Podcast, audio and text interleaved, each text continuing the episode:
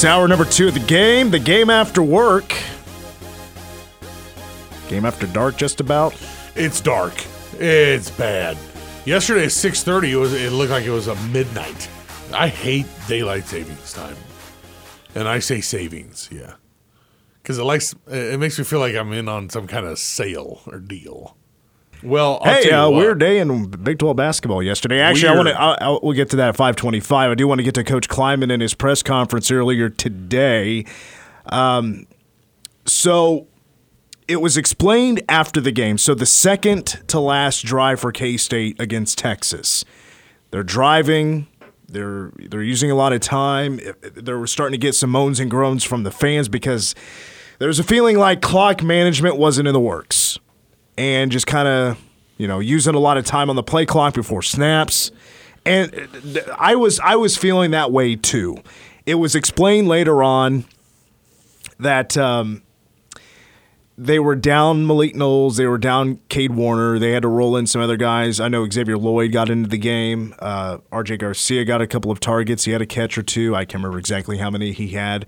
Uh, but, uh, you know, the normal three wide receivers, it just wasn't what it was. And, you know, maybe there's some communication issues, alignment issues. They had to use some of the play clock. I mean, to me, that kind of is a uh, a shot at the depth or the lack thereof when it comes to depth at the line or the uh, wide receiver position after being told that the uh, wide receivers might be the deepest uh, position on the team. But I wasn't happy about it. And Coach Kleiman said they should have probably got the play calls in a little bit quicker. Now, I think where there is – maybe backing up the decision was on the last drive. K-State picks up a fourth down with forty-ish seconds to go. Yes. And it's a catch by Deuce Vaughn, a great scramble by Adrian Martinez. And we can talk quarterbacks here in just a moment if you want to, D G. But um, so Deuce makes the catch, and they got two timeouts, not calling the timeout. Mm-hmm. I probably should have been more professional, but I got out of my chair and I said in a raised voice, why are we not using a timeout here? Mm-hmm. Now, I should probably be more professional. I mean, the coaches are right next to me. I don't want to be rude. They're trying to do their job. I'm trying to do mine. We don't tell each other how to do our jobs. But as a fan, we kind of have sure. to. We're supposed to, right? We're supposed to tell the coaches how to do their jobs once in a while. How, you can't turn that off. No. But uh, Coach Kleiman did talk about the clock management at the end of the game. And uh, spe- specifically what I was talking about there in the last drive, not using that timeout before the play that ended up being a fumble. There's really the only one that is to talk about, and that's the last sequence of the game. And Colin and I were on the right page of, we got a first down, the clock stopped. You don't want to waste a timeout when the clock stops. And we both said, let's go one more play. And if we stay in bounds, we'll use one. And we didn't get that play because we ended up getting stripped on that play. So here, here is my argument, and that is, I mean, the play was, I mean, it wasn't a big chunk. It wasn't a big chunk play. I, I can't remember what it was, but, you know, it was like seven or eight yards, and they pick up the first down. The clock wasn't going to be stopped for that long. And it, it, when you're, you, you just now got into Texas territory, and you got less than a minute to go. You need to save as much time as possible, and then with the play calling moving on, start looking at the sidelines or start trying to put more effort into getting out of bounds. They were previously, but now really make it an emphasis because, you know, Texas was going to play back and just try to not let you score a touchdown. You could have probably got some easy out routes and then set yourself up for a game-tying play, potentially. Yeah. I did not like not using the time out there. I, I thought that waste, it still wasted some time, especially when time at that t- was a premium. And so I, I respectfully disagree with that decision that was made by Bo- Co- Coach Kleiman and Coach Klein. Yeah, it, I get you. You understand where people are coming from, but when you have two timeouts in your pocket like that, spend them, man. Forty seconds. What are we waiting for? I, it just. He can say whatever he wants. He's forgot more f- about football than I'll ever know, but it's just... Uh. Well, I agreed with Kels in the first hour. Like, I would agree with Coach Kleiman more than I would probably agree with myself. Sure. Or just somebody in the media. But, you know, and, and Kels brought the argument where, you know, all that winning at North Dakota State probably didn't have many... you know, two-minute drives where he had to worry about clock management. I mean, they've had a few circ- they've sure. had a few moments in their time at K-State. Right. Especially Colin Klein as a player. He's definitely ran into those scenarios once in a while yeah. to try to budget that time a lot better. But learn from mistakes, I guess. Or at least I consider it a mistake. But um, back to Malik Knowles and, and Cade Warner. So at the press conference afterwards, Cade Warner was in a boot, and that worried me because Cade Warner is kind of doing a really good job at wide receiver in Big twelve play. Wow. I mean, kind of off the charts compared to where he was the rest of his previous four years. And now he's scored four touchdowns, and he's scored in like back-to-back-to-back games or something like that. Uh, I think Cade Warner is doing a, a fantastic job, and Malik Knowles was a little banged up as well. We got an update on them. I don't see uh, Malik uh, or Cade practicing today. Our hope is to get him back on Wednesday. That's the, what the trainers have said, whether it's in a limited role or whether it's more full speed. But um, we believe both are going to be available. So the last three weeks, I felt really good about passing against Texas, being able to pass against them, also passing against T C U, and passing against Oklahoma State. I thought that's where K-State was going to make their have their best plays was in the passing game. I mean, Will was certainly doing that against Oklahoma State and T C U, and then Texas, who's, you know, I, I think is kind of about as good as T C U when it comes to the pass defense. But Adrian still had one of his best games ever of throwing the football. I'm not going to fault him for this loss. And I said on Thursday, I wanted Will Howard to be the guy because I'm just I want to go with the hot hand. He did so well against Oklahoma State, but you also got to keep in mind is you know, there there was a, a pretty big step up in just the overall play, the defense that they were facing compared to Oklahoma State. I mean, Oklahoma State was dead last in the conference in stopping the pass. And Will Howard threw all over him. And, and you can make the argument that Baylor, I mean, Baylor is the next step up. It's probably the hardest defense they're going to play against in the last three or four weeks. Right. So Coach Kleiman, it was brought up again about the red shirts, and Coach Kleiman brought up that, uh, you know, not fully decided on how they're going to go with moving forward with the red shirt and using Will Howard if needed. He and I are still having that conversation, so I don't want to speak to it yet until I get a chance to to truly visit with him. I know Colin visited with both he and Adrian. We still have a plan, and um, Will understands the plan, uh, and uh, we'll keep him uh, abreast and, uh, of the situation. And I look at it from Will's point of view, and I've not played a full season yet. And whether that is by default of Skyler getting hurt or uh, by Adrian coming here and playing, and I know the competitive side of Will wants to play a full season. And I hear you. Competitive side wants to play a full season. I'm sure Will Howard feels like he deserves that full season, and he's not going to get that full season this year, obviously. Adrian Martinez was brought in as a ringer. He was going to be the first string guy. If healthy, he was going to play over Will Howard.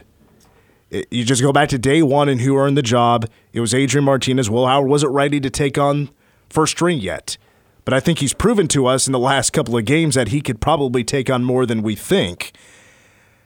But if it gets down, I'm sorry, turn off your microphone there. But if it gets down to, especially in a game against Baylor, where you know your second tie for second place in the Big twelve standings is up for you know is in jeopardy, and Adrian is struggling or maybe isn't one hundred percent. Any any situation. Screw the red shirt because now it's do or die. Big twelve championship positioning is on the line. And to me, I Big twelve championship is more of a priority than Will Howard redshirting. If eight, I want Adrian to play well. Don't get me wrong. And this is this is nothing bad. I'm not talking any anything bad about Adrian Martinez. I think he's a great quarterback and he's done a lot of great things for K-State this season. But if it's necessary, screw the red shirt at this point. But I'm not blaming the loss on Adrian Martinez. No, no. To me, I, I, to, it wasn't no. his fault the defense gave up thirty-one points in the first half. No, and if you, if you especially if you were there, um, I'm sure it was, you could tell on T V as well, but um,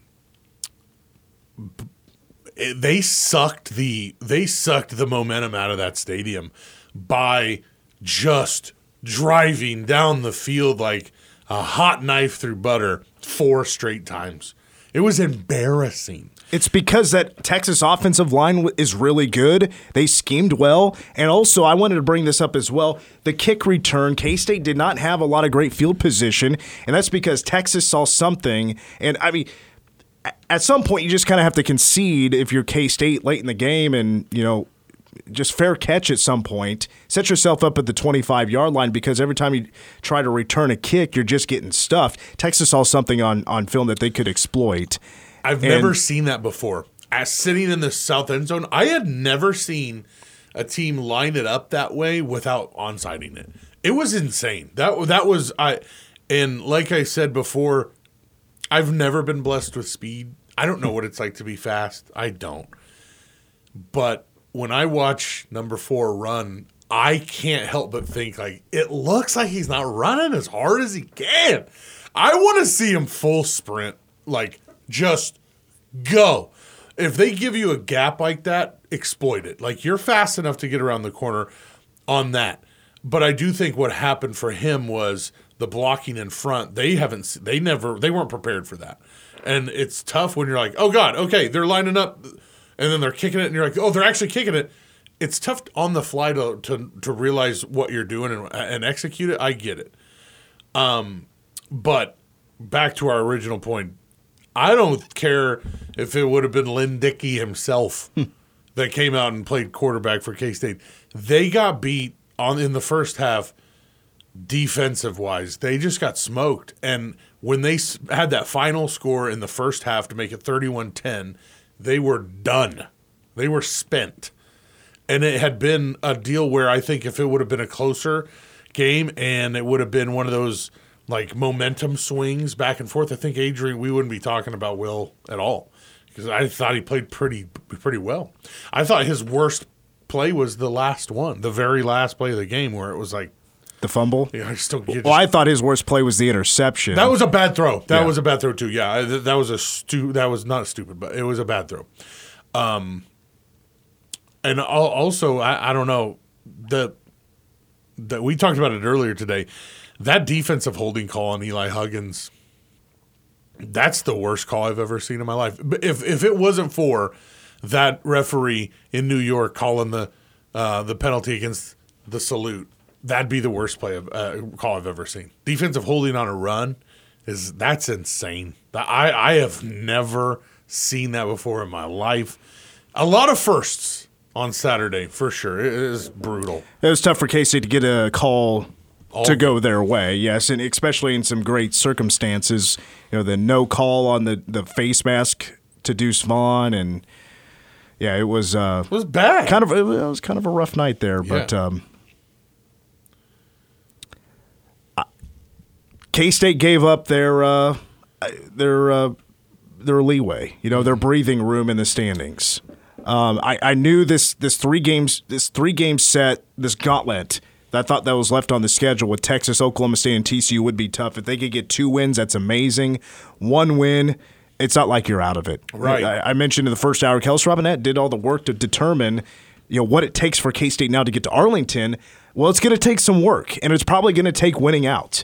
Um, heck, I mean, the Kansas Jayhawks are still in the conversation, if you can believe that. Yeah, yeah. Um, and, and they need a lot of work to get done, too, including a win in Manhattan. But uh, beating K U in three weeks, do some quick math in my head, three weeks, uh, is absolutely necessary. But, of course, just to have any pride, it's probably absolutely necessary, of course, to beat the Kansas Jayhawks. But Even even Baylor, I mean, they've won their last three games after starting three and three. They're now much better than what we – I mean, three weeks ago we saw the Baylor game as like, well, super glad that's on the road. I know. Because that should be a lot easier game because Blake Shapen wasn't playing great football, and now they're all playing a lot better. And Ugh.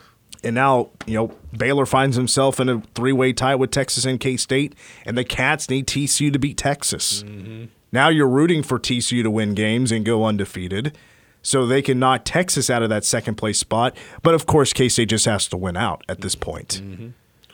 We control our own destiny, and the destiny is win them all. Every one of them. Well, we don't – technically, K-State does not control its own that's destiny true. because that's of Texas. True. That's true, because even if they do and Texas wins, yeah. But Texas still has to play – let's see. They still have to play T C U. They still, I believe they still have to play Baylor. Mm-hmm. K U? Um, and K U. I, well, of course. I mean, they got to play up in Lawrence this year. I mean, ooh, might as well send those boys to war. Right? That's, that's a lot to ask for, to go up into Lawrence and pick up a win if you're the Texas Longhorns. Look out, Steve Sarkisian, lackluster Lance, looking to get you guys again. It's going. All right, let's take a timeout. Let's talk K-State hoops when we come back on the game.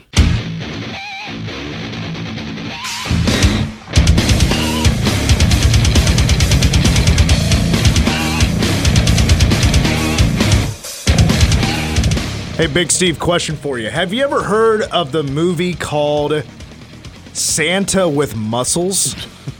No, but I have a feeling you're about to tell me about it. Well, okay, so another uh, hint of why we just get into the Christmas mood way too early. I mean, let, let get into get, Christmas when December starts, let, please. We're well, not even to Turkey Day yet, I, I okay? don't care if it if it's right after you have your Thanksgiving dinner. If you want to start setting up Christmas, whatever. I'm just more of a let's get to Thanksgiving first, and then we can go. Ho- let's go holiday by holiday, if you know what I mean. But this, uh, I, I saw this pop up on Twitter. This came out twenty-six years ago today. Santa with Muscles. I mean, that sounds like just a terrible movie, but made in nineteen ninety-six, it was a family comedy starring Hulk Hogan, and a very and a young uh, Mila Kunis was also in the movie. Okay. And it's basically about this guy who's being chased by cops, Hulk Hogan, and uh, he ends up running into a mall to try to get away from them, and then he decides to get in disguise as Santa Claus. Hey, and then, brother, I'm Santa Claus. Yeah. Yeah. I give it a five. Yeah. Brother. Yeah. A five. Yeah. I appreciate five. the effort. Yeah. Solid five. Yeah. A strong, I'd say a strong six. I'm going strong, strong six. six. Yeah. You just became my new favorite person. Thank you.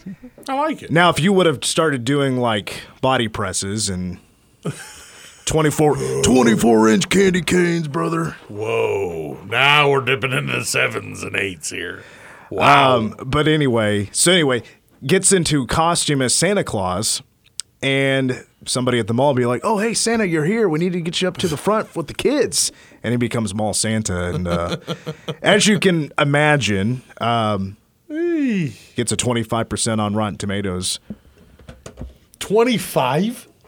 Oh, my God. So he's no Tim Allen, is Hulk Hogan.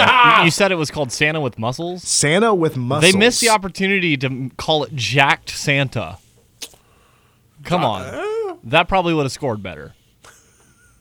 Anything that Hulk Hogan touched outside of wrestling just shriveled up and died. I mean, nothing was any good. You remember Thunder uh, Thunder in Paradise? You remember that show? Yeah. Oh, my God. Well, what about bad. Hulk Hogan and Rocky three? Thunder like, Lips. Thunder Lips, he's fine, but he was on – I saw him on some documentary, and he was like, the reason that Rocky – that Rocky movie did so well is because they were like, oh, my God. He beat the heavyweight champ of the world, Hulk Hogan. He beat him. That's why everybody was so pumped. And it's like, I think he's – Hulk Hogan is insane. He's an insane person. So how about this? What's wild about this is, so Santa with Muscles. And, again, I've never even heard of it until today, but you can watch it on Tubi, yeah. which is like a free Dude, movie Tubi's service. rad. Uh, free streaming. It made only two hundred twenty thousand dollars in theaters. But one of the producers of this movie was Jordan Belfort. No way. We're getting in the movie biz, boys. I'm serious. The guy, the subject of Wolf of Wall Street wow. was a producer on this movie. Wow.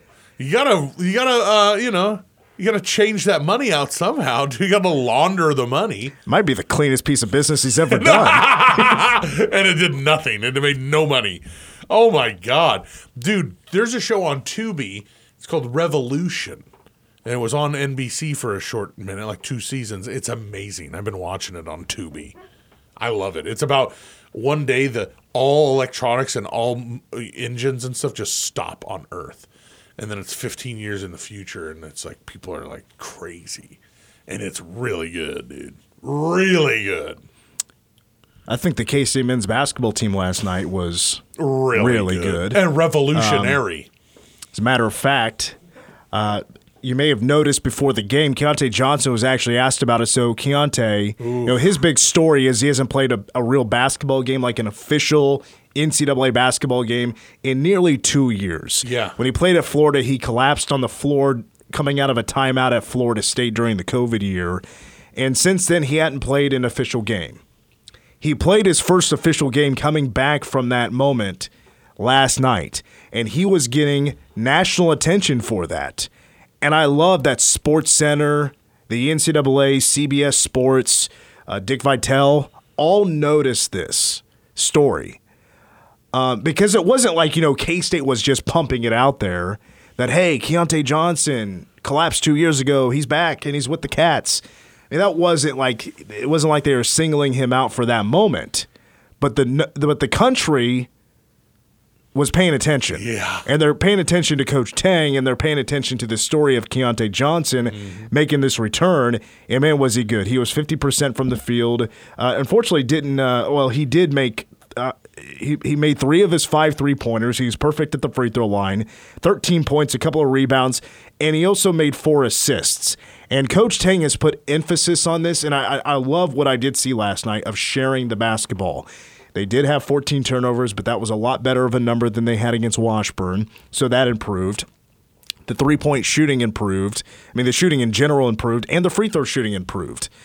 A lot of improvement. Now, I wasn't too happy about the paint play, as in paint defense. Uh, U T Rio Grande Valley tied K-State with points in the paint with thirty-two.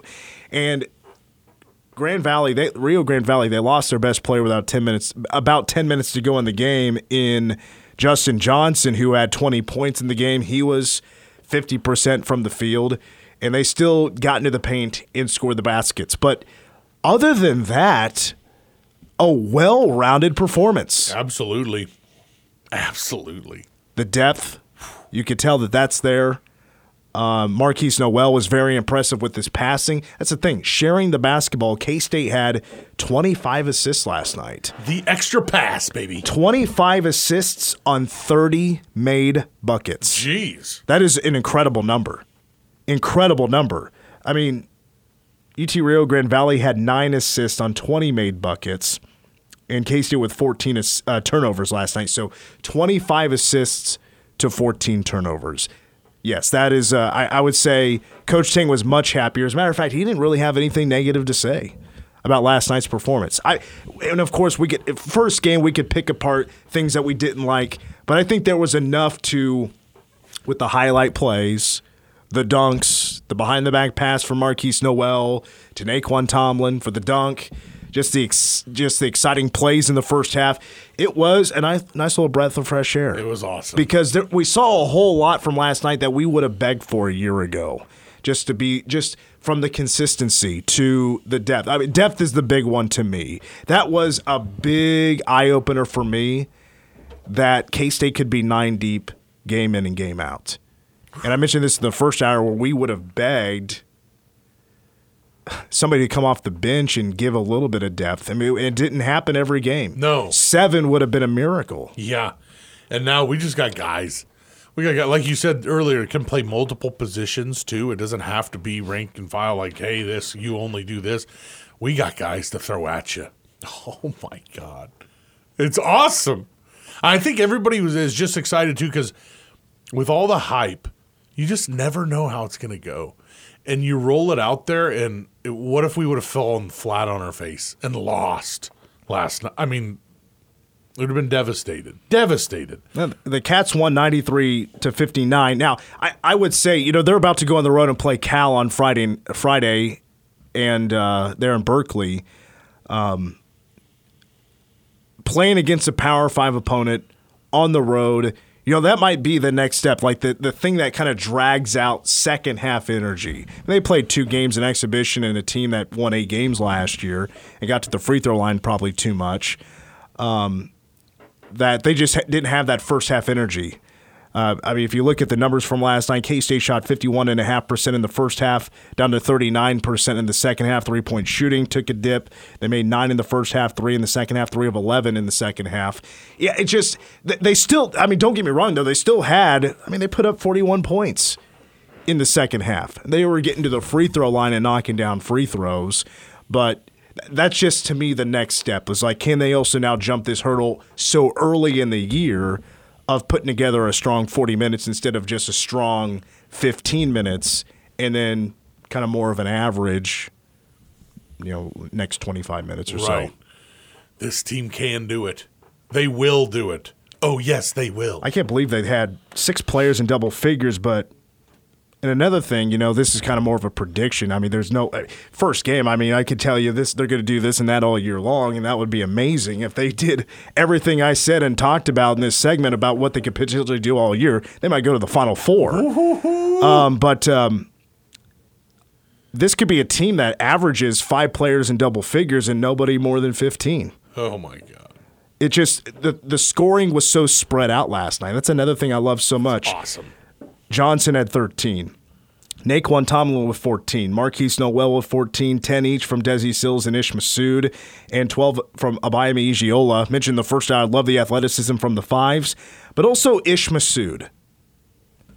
We watched him struggle a little bit as a starter against Washburn, and then he comes off the bench and is just knocking down a couple of threes in a, two threes in a row and is going nuts early with the scoring and scores in double figures off the bench. Another thing about the depth, K-State had forty-one points off the bench. Jeez.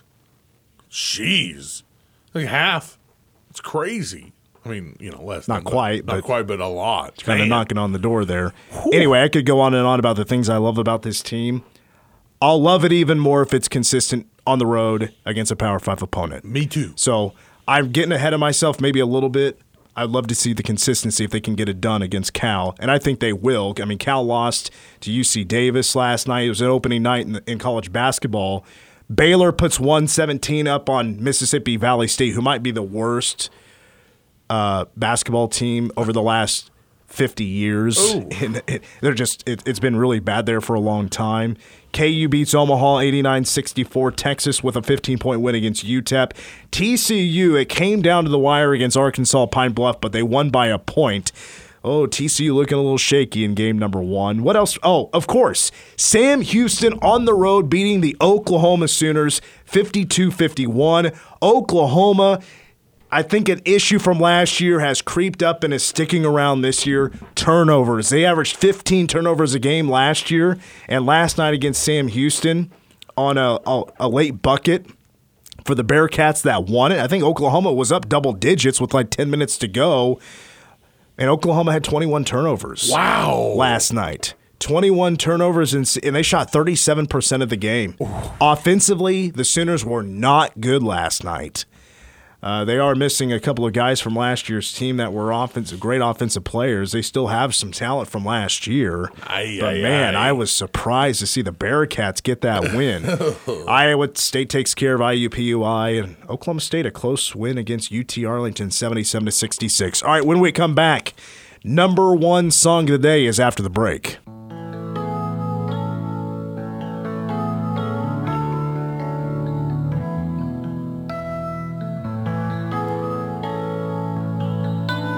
Now, I know what you're thinking after last night's win over U T R G V, ninety-three fifty-nine. Tang is one and oh with the Cats. All the highlights, dunks, injected into my veins, baby.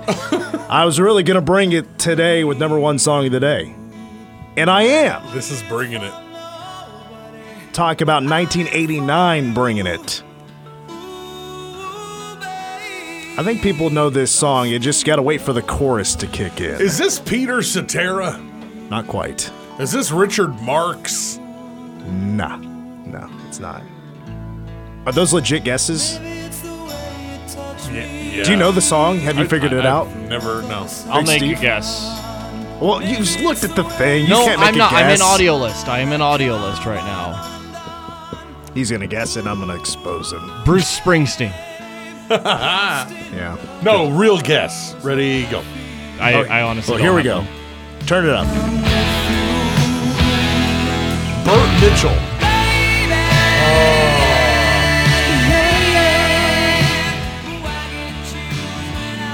Yeah. Yeah, believe it or not, number one song from nineteen eighty-nine, one week at number one, When I'm With You by Sheriff. I never would have gotten that. No, no, no. Nobody knows who Sheriff is. Uh, excuse Excuse me. Go ahead. Oh, Tell hold us. on. David G knows who Sheriff is. Okay. Everybody you, hold on. You guys honestly don't know who Sheriff is. You guys are sitting here. You're going to tell me with a straight face that you don't know who Sheriff is. No. I, I will tell you with the straightest of faces that I have no idea, earthly idea, who Sheriff is. Uh, Canadian rock band from the eighties. From, well, no, what, specifically no. where in Canada? Yeah, where in Canada? If you're a super fan, come on, Toronto. We should know this. Toronto, you guys don't know that? Is that right? That is right. You guys oh, are morons, man. You've never heard of Sheriff? And do they even have sheriffs in Canada? I assume they're just from, like, Boone County, Georgia. I thought it was Booneville, Missouri, with the way they sound. Uh, you're right, David G. They actually formed in seventy-nine, but they oh. broke up in eighty-five. They had some internal tensions. Well, when you're that famous, the celebrity. I know. I know. Too many egos. Yeah, when you're considered the Canadian Beatles, there's uh, tension in there. You know what I'm saying? A couple of uh, the band members, after they left Sheriff, they formed the next greatest thing, and a band called Frozen Ghost. Oh. And they had a lot of minor hits in Canada. Yes, they did. They weren't exactly Rush, but they had some hits. uh. Their keyboardist, Arnold Lanney, uh, ended up becoming a music producer as well for Finger Eleven, Our Lady Peace, and Simple Plan. Wow, okay. Really? He, so he somebody the from there went on to do something cool. Okay. Sure. He was also a member he's also a member of Frozen Ghost. So this guy really had a lot of irons in the fire. Yeah, he did. Money uh, coming from all angles. Absolutely. You gotta diversify, you know. Sheriff didn't do it, I need more money, let's go. Hey, are we going on the Frozen Ghost reunion tour? Well, first we gotta do the Sheriff thing. Oh yeah, I forgot. Damn, that's who I if I won a billion dollars. I'm getting See, they should be on Mitchapalooza. What? what? Yes. Yeah, right. Yes. Well, they haven't been together since eighty-five. I don't. I'm sure they don't have a phone. I mean, I'm a, sure they're not listed. You're a billionaire. You can make it work. All right. Yeah. Money talks, Mitch. Money talks. what? What? What band name would you rather have, Sheriff or Frozen Ghost? Uh, uh, Frozen Ghost. I'm going Frozen Ghost. Yeah. But I think, like, you know. Sheriff. I think Sheriff is just simpler. It is. When I think Frozen Ghost, I'm thinking like death metal, yeah. like a death metal name. Not, you know, Sheriff is. Uh, although you start putting that on banners and stuff, and you're like, who wants to go to that party? I know. Like, yeah, right. No, I'm not me. Cops man. Gonna be there. Yeah, they're gonna bust me, dude. God, these guys. I'll, I will say that. Uh, this song, Joe Dirt, when it pops in, when it kicks, it pops the boys pretty hard. Because they're showing that gal, and she is mighty oh, fine. Oh, yeah, Brandy. Oof. She's so fine. Well, Sheriff, during their six years, they put out one album.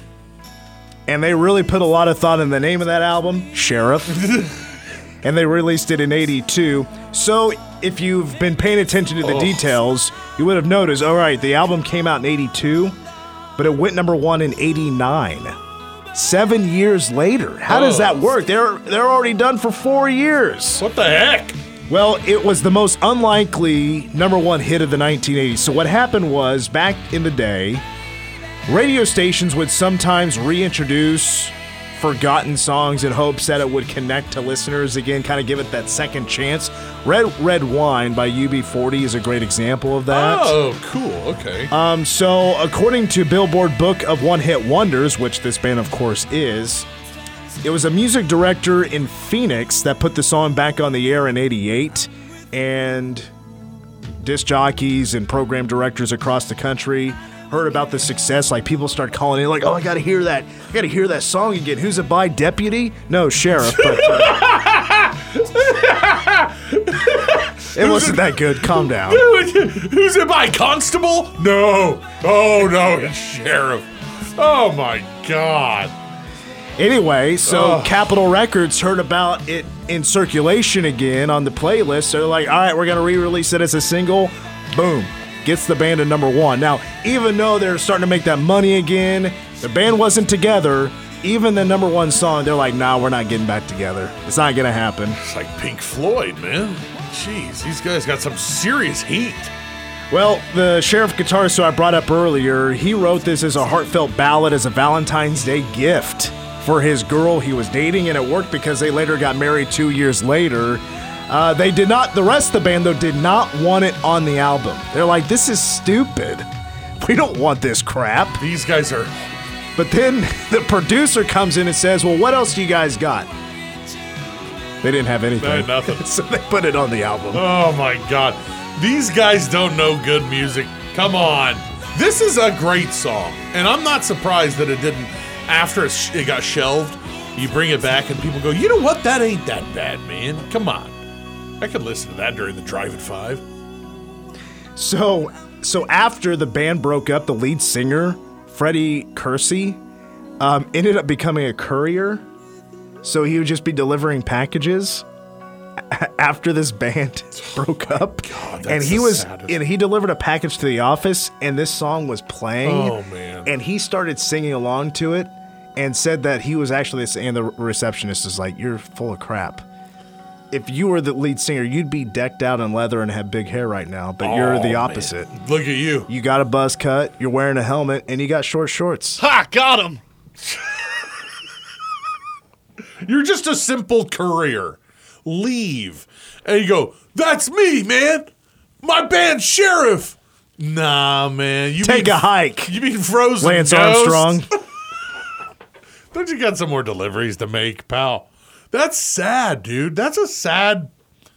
This might be the saddest and also funniest best song ever. I mean, this is crazy. Yeah, there's a lot of sharp turns God, in the story. Man, these guys, they skyrocket to fame. And then all the money and the women and the drugs well, and the booze. And it's all just feels like a fluke. The guy who wrote the song ended up having the most success. Everybody else, bunch of ding-dongs that barely made it because of... Somebody, you know, the, the actual smart guy in the band who ended up producing other semi-famous bands. You know, uh, openers for bigger bands, you know, but damn. Made some cash. All right. I've been in a couple bands. Oh, yeah, like what? Sheriff? Damn, really?